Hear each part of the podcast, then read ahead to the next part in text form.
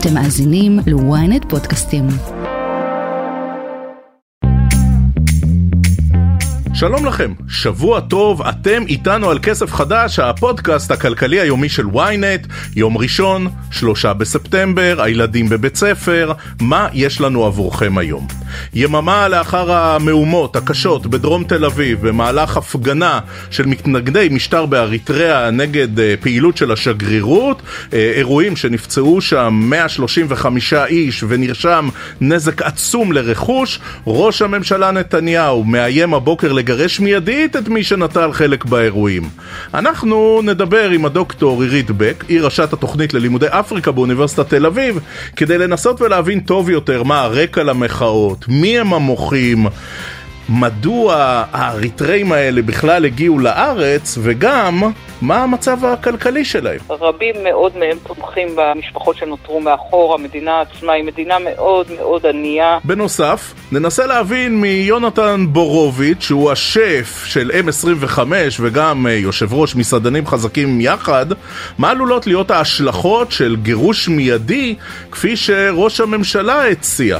גירוש מיידי של האריתריאים, מה היו ההשפעות על ענף המסעדות בארץ ובתי הקפה, שכבר שנים ארוכות נסמך על חלק גדול מאותם עובדים אריתראים לא חוקיים, וגם כיצד אה, יושפע המחיר לנו, הצרכנים, אם אותם עובדים אכן יגורשו ונצטרך לממן עובדים ישראלים לא עלינו שייכנסו למטבח. למה המבורגר בתל אביב עולה 100 שקלים? אם תנקה את כוח העבודה האריתראי כרגע באופן מיידי ממסעדות גוש דן, המבורגר לא יעלה לך 100 שקלים, הוא יעלה לך 150 שקלים. וגם, מחר בנק ישראל צפוי לפרסם החלטת ריבית נוספת, ההערכות הן שהבנק המרכזי יותיר את הריבית זהה ואולי תהיה עוד העלאה אחת בהמשך השנה, אולי כבר בחודש הבא. אנחנו נשוחח עם ויטלי פלוטינסקי, הוא הבעלים של SFP, היא חברה לתכנון פיננסי, כדי לנסות ולהבין עבור הכסף שלנו באיזה אפיק השקעה כדאי לנו לשים את הכסף עכשיו כשהריבית גבוהה.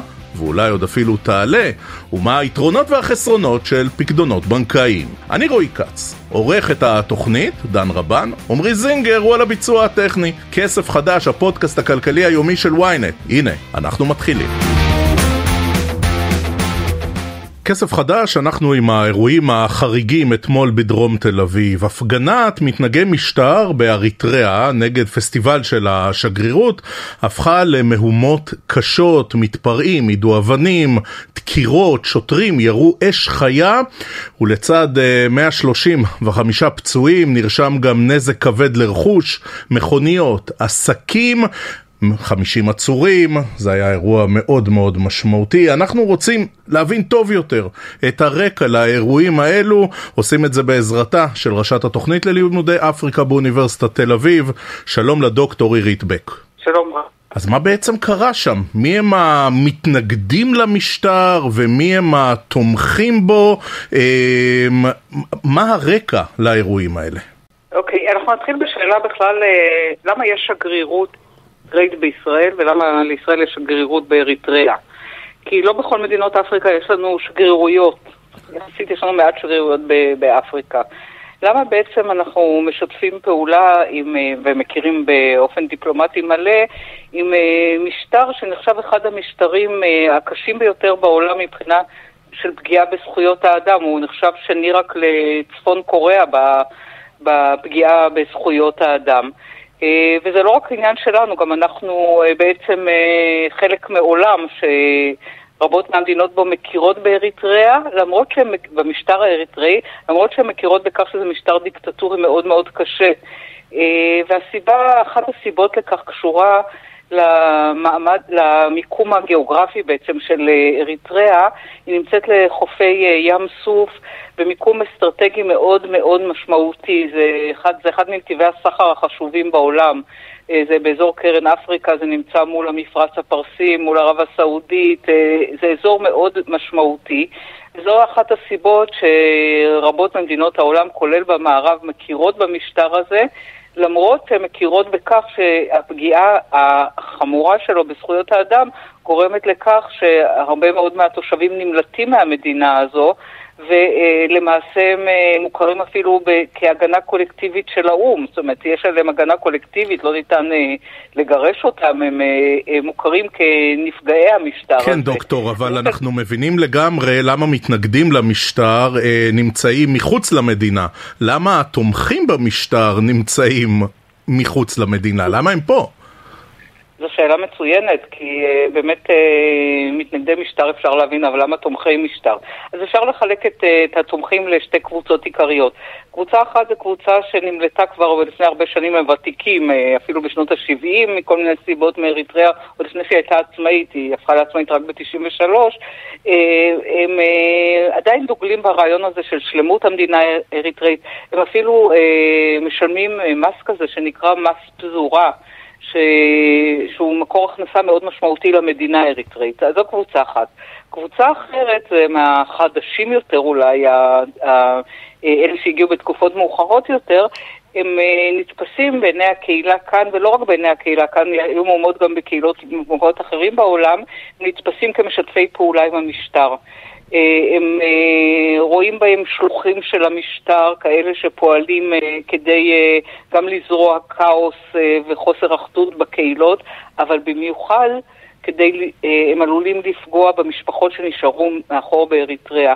ולמרבית האנשים כאן ובמקומות אחרים יש משפחה באריתריאה, הם גם שולחים להם כספים כדי לתמוך בהם, המדינה מאוד מאוד ענייה. והחשש, בעצם העניין הזה של מה שמי שמכונים תומכי משטר מאיימים על הביטחון של המשפחות שנשארו באריתריאה, הוא יכול להיות גם אחד הדברים לכך ש... עכשיו, מה היחס בין תומכי המשטר ובין המתנגדים בקבוצה שמתגוררת בישראל? קשה לדעת. אחת הסיבות שקשה לדעת זה שמדינת ישראל היא קשורה לאמנות בינלאומיות שמחייבות הכרה אה, בהגנה קולקטיבית על אריתראים, אבל למשל לא, אה, לא בודקים את הבקשות לפליטות, למעמד של פליטים. אה, משום שחוששים שייווצר כאן תקדים. אה, ושנים רבות אה, הרבה מאוד מהאנשים כאן תלויים במצב שאין להם הגדרה ממשית למעמד שלהם כאן. ואז כשאם יתחילו אולי לחקור מי נמצא כאן מסיבות כאלה ואחרות, יגלו כמה יש בקבוצה של מתנגדי המשטר, שזה בוודאי הרוב כאן בקהילה, לבין אותה קבוצה של מי שמכונים תומכי משטר. אבל מדינת ישראל נוקטת סחבת שנים ארוכות בנושא הזה של הכרה במעמד, משום מה ליצירת קדים בעצם, כי מעמד של פליטות גורם, גורם גם אה, כן. לדרישה להרבה מאוד זכויות, אז, אה, אז יש כאן אה, ברור. מדיניות מכוונת של סחבת, אז בגלל זה זה לא כל כך מפתיע, היו כבר, היו כבר מקרים של מהומות כאן, לא בהיקף של אתמול, ברור שיש את הכיתוב הזה בתוך הקהילה, אבל לא, לא מקדמים את הנושא הלאה. דוקטור בק, אנחנו אה, פוד כלכלי, אז אה, ברשותך אני אתן אה, את השאלות מהזווית הכלכלית יותר. עד כמה קבוצת המהגרים מאריתריאה השתלבה בכלכלה הישראלית? יש הערכה כמה מהם הם חוקיים? במה הם עובדים? מה המצב הכלכלי שלהם? הם כבר לא מעט שנים פה. אני, נתונים מדויקים כמובן שאין, גם משום שהסטטוס הוא לא סטטוס ברור, זאת אומרת, אה, למשל מבחינת אישורי העבודה.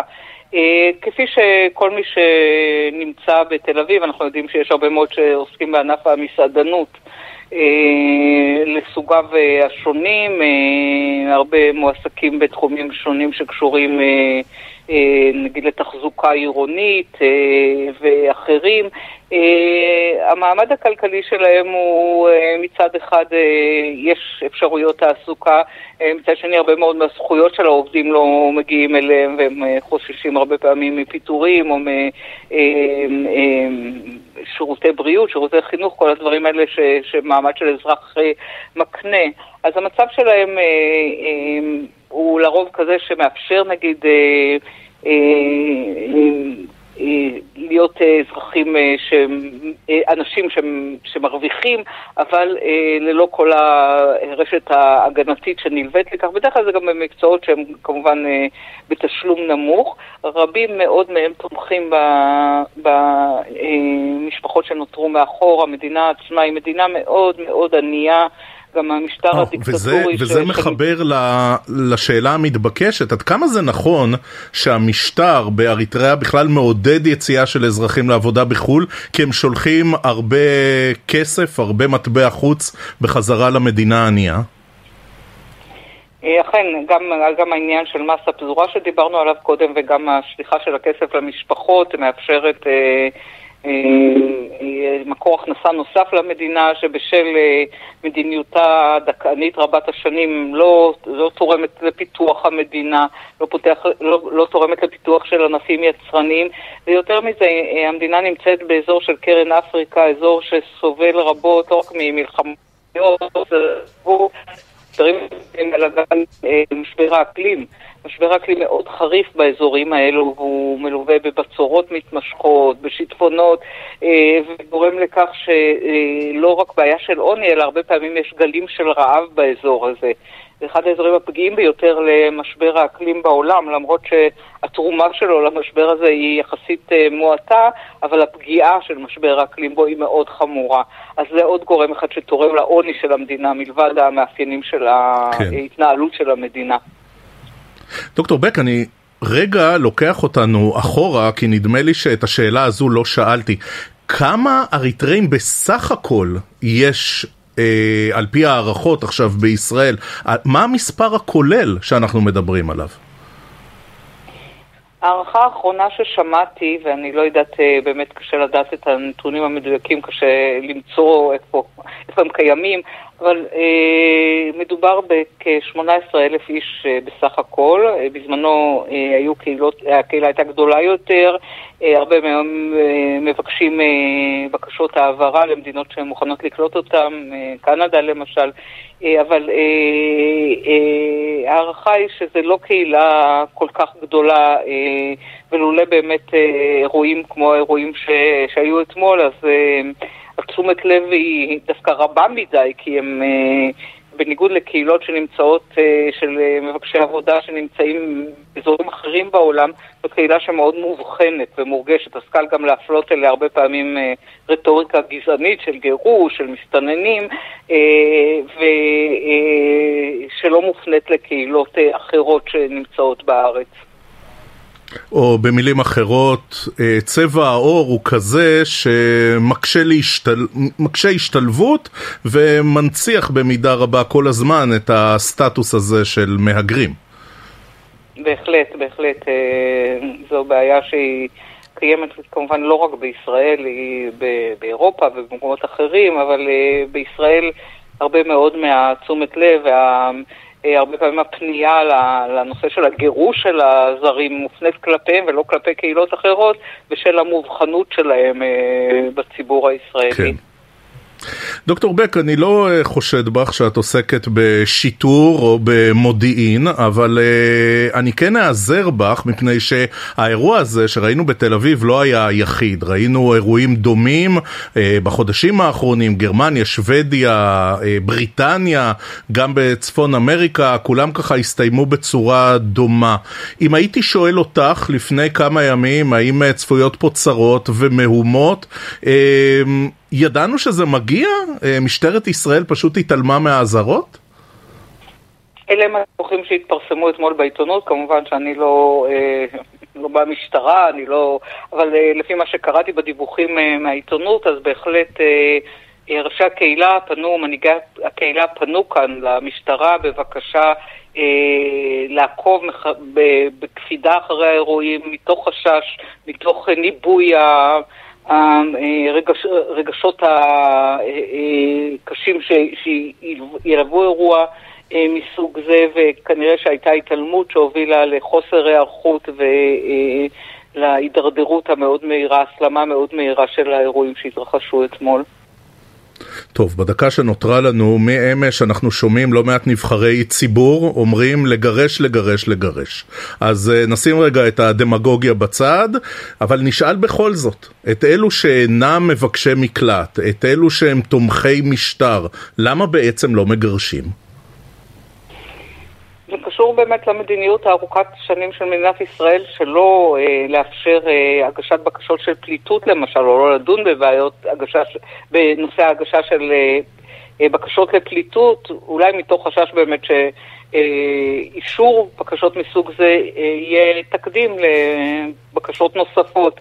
וכתוצאה מכך אין מיפוי נגיד של, של הקבוצה שנמצאת כאן, זאת אומרת באמת מי שייך למה, מתוך איזה מניעים הוא הגיע, אה, הניסיון, אה, זה טמינת הראש בחול בעצם סביב הנושא הזה של, אה, של הצורך אה, לדון בבקשות פליטות, אה, הוא אה, בין הגורמים לכך ש...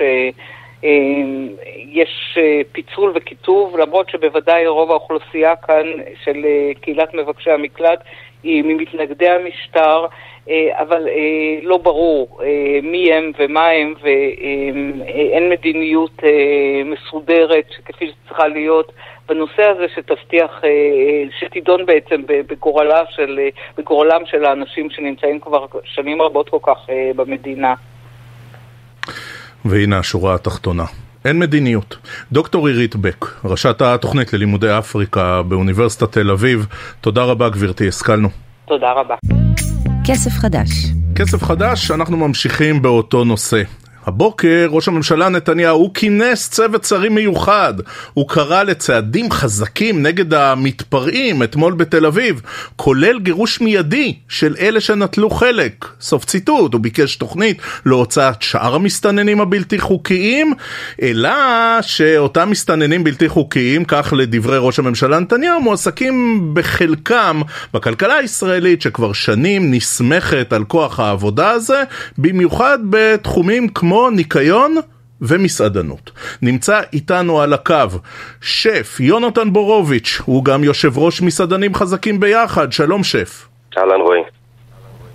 תגיד, נגיד ונגרש את האריתראים מחר, ונגיד וממשלת ישראל סוף סוף אה, תגבש מדיניות הגירה, איך זה ישפיע על ענף המסעדנות? בתל אביב ובישראל בכלל. קודם כל אני רוצה להביע שאט נפש ולגנות את כל האירוע שהלך אתמול בתל אביב, וזה נורא ואיום, הסיפור הזה, ממש נורא ואיום.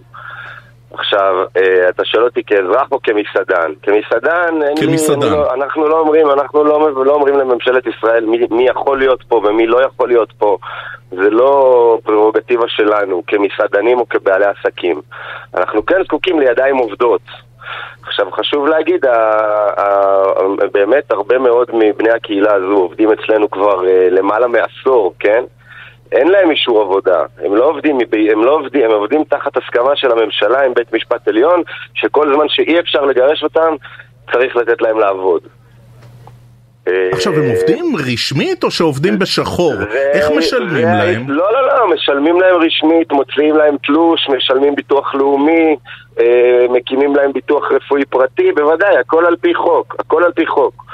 אה, אבל אין להם אישור עבודה רשמי. התעודה שלהם עדיין אומרת, אה, אישור זה אינו מהווה אישור עבודה. זאת אומרת, הממשלה לא, הממשלה לא לקחה את הבעיה הזאת ותיקלה אותה כמו שצריך ופתרה אותה כמו שצריך.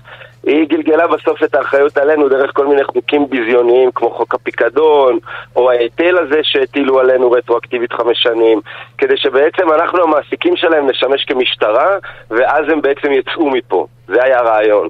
כי מדינת ישראל לא הצליחה לגרש אותם. עכשיו, כן. מה, עכשיו, עכשיו אתה, הם אומרים... אתה אומר לקחת... שף... כן. אתה אומר שף, אני לא רוצה להגיד לממשלה מה לעשות, אבל לא. נגיד לא. והיא תחליט לעשות את זה, ונגיד שהיא תחליט וגם תצליח לעשות את זה, מה יקרה לכם המסעדנים במסעדות ובבתי הקפה? המשבר של כוח האדם שגם ככה, ממילא הוא עמוק וחריף אצלנו, רק יתעצם. ומתישהו הממשלה תתחיל, תצטרך להבין שמשק צומח צריך ידיים עובדות, ולא רק במקצועות ההייטק. אנחנו צריכים גם אנשים שישטפו צלחות ויקלפו תפוחי אדמה, ובלעדיהם אנחנו לא יכולים לעבוד. זו האמת. תגיד, כמה העובדים האריתראים הם באמת אה, חלק כל כך משמעותי ממה שקורה במטבחים? אה, חלק משמעותי מאוד, חלק משמעותי מאוד. עובדים כטבחים, עובדים כשותפי כלים, עובדים כאנשי הכנות.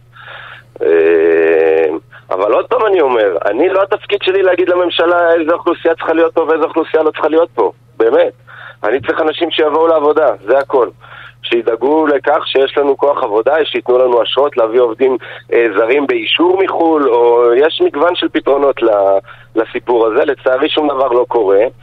ואת כל הסיפור האריתראי, אם, אם uh, הממשלה חושבת אחרי 15 שנה שניסו ניסו לשים אותם במתקן חולות וניסו להשית עליהם פיקדון של uh, אה, 36% בפנסיה ומה לא ניסו לעשות הם חושבים שהם יכולים לפתור את זה עכשיו תוך uh, 10 דקות אז לפי דעתי הם טועים, אבל מה אני מבין בזה? תשמע, אנחנו uh, מכירים אני ואתה, uh, אז uh, השאלה, לא, השאלה שלי לא נשאלת בהומור. אתה רואה סיטואציה שבה ישראלים מחליפים אותם? שאתה מצליח לשכנע ישראלים להיכנס למטבח? אני, על המטבח אני מצליח לשכנע אותם להיכנס, הכל בסדר. אני מדבר על עבודות כמו שטיפת כלים וניקיון ודברים כאלה. אז יש ענפים במשק שהממשלה מאשרת הבאת עובדים זרים באישור לתקופה מוגבלת תחת uh, מגבלות מסוימות כמו סיעוד, כמו חקלאות, כמו בניין. אנחנו צריכים להיות הבאים בתור. גם, ב, גם, ב, גם למלונאים דרך אגב עוזרים מאוד בהבאת עובדים ואנחנו צריכים להיות גם שם. לצערי אנחנו לא. כענף, כענף שמגלגל למעלה מ-20 מיליארד שקל בשנה מעסיק למעלה מ-150 אלף איש אבל המסעדנות, המסעדות לא נכללות ברשימה הזו וזה משהו רגע, אז, ל... אז לחקלאים, אז לחקלאים יש אישור לייבא עובדים, בעיקר נכון. מתאילנד, נכון. ובענף הבנייה אנחנו מכירים עובדים זרים וכמובן ערבים ופלסטינאים, אבל בענף המסעדנות לכם אין אישור לייבא עובדים זרים? בדיוק. בדיוק. אלא אם כן אתה מסעדה אסיאתית, ואז אתה צריך להביא סוג של מומחה לאוכל אסיאתי, ואז אתה יכול להביא, וזה דרך אגב גם מסביר למה המון המון מסעדות אסיאתיות פורחות.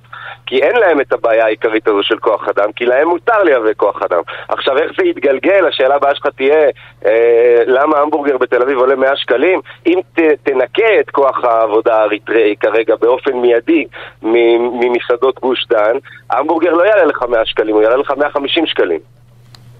זה הכל קשור. עד, עד כדי כך.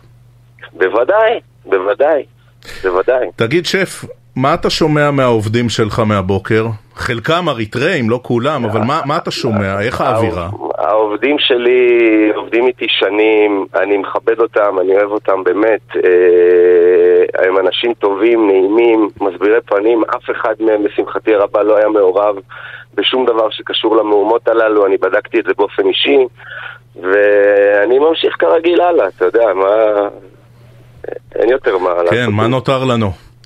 יונתן בורוביץ', שף, יושב ראש מסעדנים חזקים ביחד, תודה רבה. כיף, ביי ביי.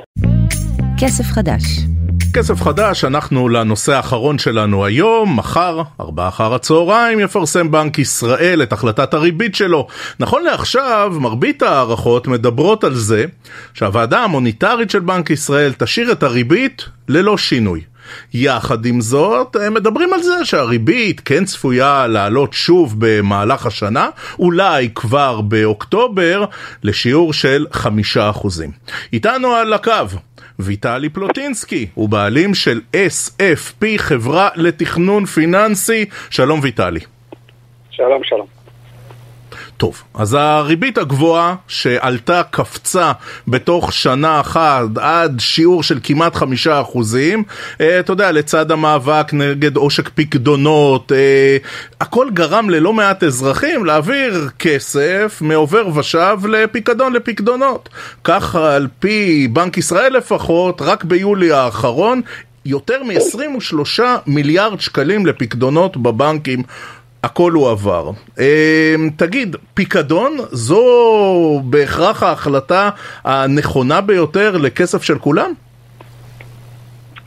אז תראה, ככל שהריבית אה, עולה ועולה, אז בעצם לבנקים יותר קל לשווק את אותם פקדונות ולדבר על פקדונות, ובסופו של דבר, כשמתארים לנו שיש שם איזשהו מוצר שהוא כביכול חסר סיכון, אז אנשים אומרים, רגע, אם היום אני יכול לקבל את אותם ארבעה, ארבעה וחצי, ואולי במקרה הטוב חמישה אחוז פקדונות, אז האלטרנטיבה שהיא לא רעה בכלל. לפחות ככה זה נשמע. מה שלא תמיד מספרים לנו, זה בעצם שבאותם פקדונות יש לנו מיסוי נומינלי. מיסוי נומינלי זה אומר שבעצם אנחנו לא מתחשבים במדד המחיר לצרכן, אנחנו לא מתחשבים באינפלציה בעצם, ושורה תחתונה, אם נקבל בתום השנה את אותם 4-4.5 אחוז, אבל האינפלציה הייתה 4-4.5 אחוז, אז גם הכסף שלנו נשחק וגם עוד שילמנו את אותם 15 אחוז מס בגין הרווחים. עכשיו, אם אנחנו כבר מחפשים מוצרים שהם אה, צמודים לריבית בשוק, או שיודעים לתת לנו אלטרנטיבה טובה, אז המוצר הראשון שגם יחסית עלה לכותרות בשנה האחרונה, זה מה שנקרא קרן כספית. מה זה קרן כספית? זה מוצר שהוא, נקרא לזה, מאוד מאוד דומה, הוא גם נסחר בשוק ההון. אה, היתרון שלו, אחד, זה שיש לנו נזילות מלאה, כלומר ברמה יומית. שתיים, אה, שבעצם המיסוי הוא 25% ריאלי אל מול אותו 15% נומינלי. אני לא רוצה להיכנס יותר מדי לעומק, אבל כל עוד יש לנו אינפלציה ואין מה לעשות, אנחנו נמצאים בסביבה אינפלציונית, אז להיות במיסוי שהוא ריאלי נותן לנו יתרון. נרוויח חמישה אחוז, המדד יעלה חמישה אחוז, נשלם בפועל אפס מס בגין הרווחים. המדד יעלה ארבעה אחוזים, אה, בצד השני יש לנו גם ארבעה אחוזים, עוד פעם, נשלם בגין זה אפס מס. לעומת הפיקדון שלא מתחשב לחלוטין באותו מגן אינפלציוני.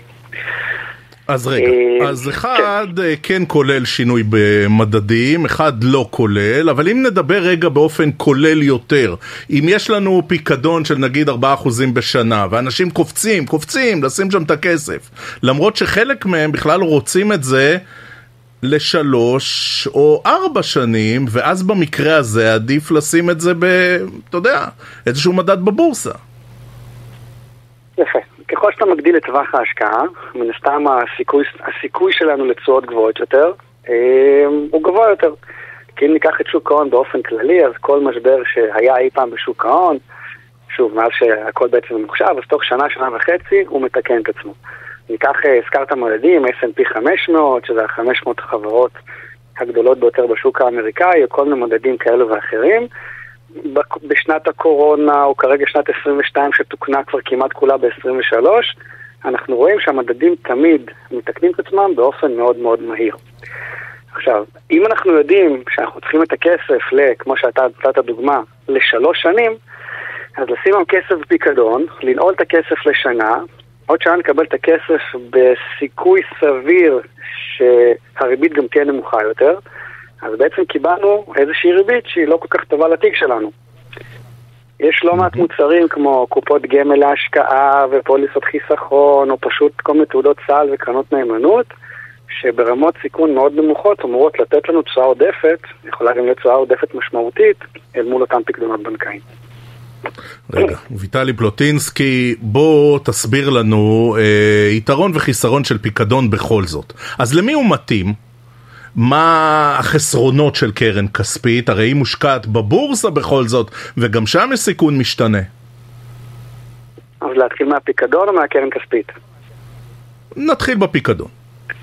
טוב, פיקדון, אם תשאל לדעתי מה היתרון שלו, אני חייב להגיד לך שהוא קודם כל פסיכולוגי.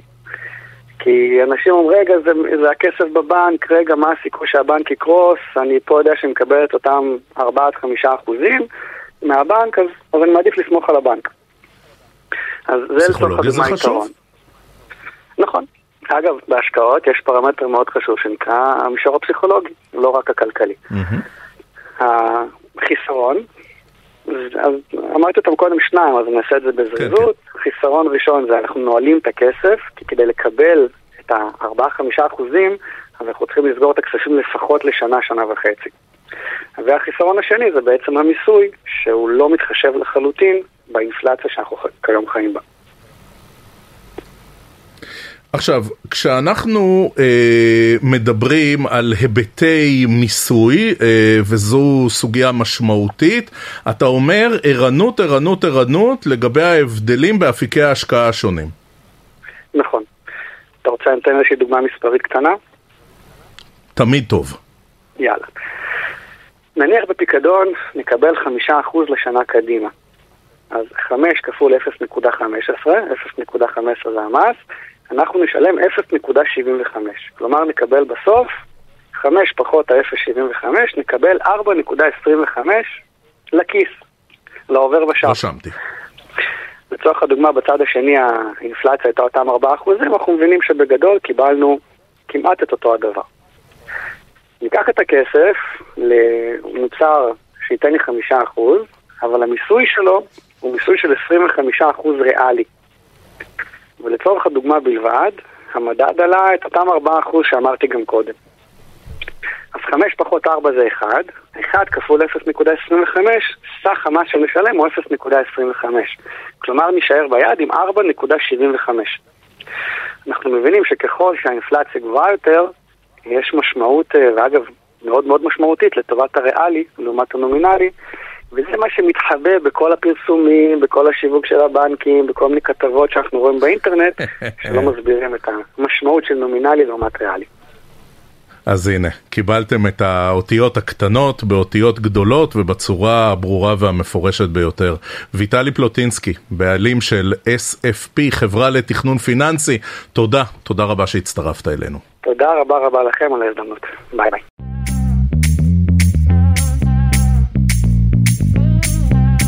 עד כאן כסף חדש ליום ראשון, מזכירים לכם, אתם מוזמנים לעקוב אחרינו תמיד תמיד בדף הבית של ynet וגם בכל אפליקציות הפודקאסטים המובילות. אנחנו בספוטיפיי, אנחנו באפל, אנחנו בגוגל, אתם פשוט כותבים כסף חדש בשורת החיפוש ומוצאים אותנו, ואז... כדאי לכם גם ללחוץ עוקב, ככה תקבלו התראה על כל pod חדש שעולה. נגיד תודה רבה לדן רבן שערך את ה pod, עמרי זינגר היה על הביצוע הטכני, אני רועי כץ, מחר יהיה איתכם מאחורי המיקרופון צחי שדה עם פרק מיוחד וקצת מאוחר, מיד אחרי הכרזת הריבית של בנק ישראל. ועד אז שיהיה לכם המון המון כסף חדש.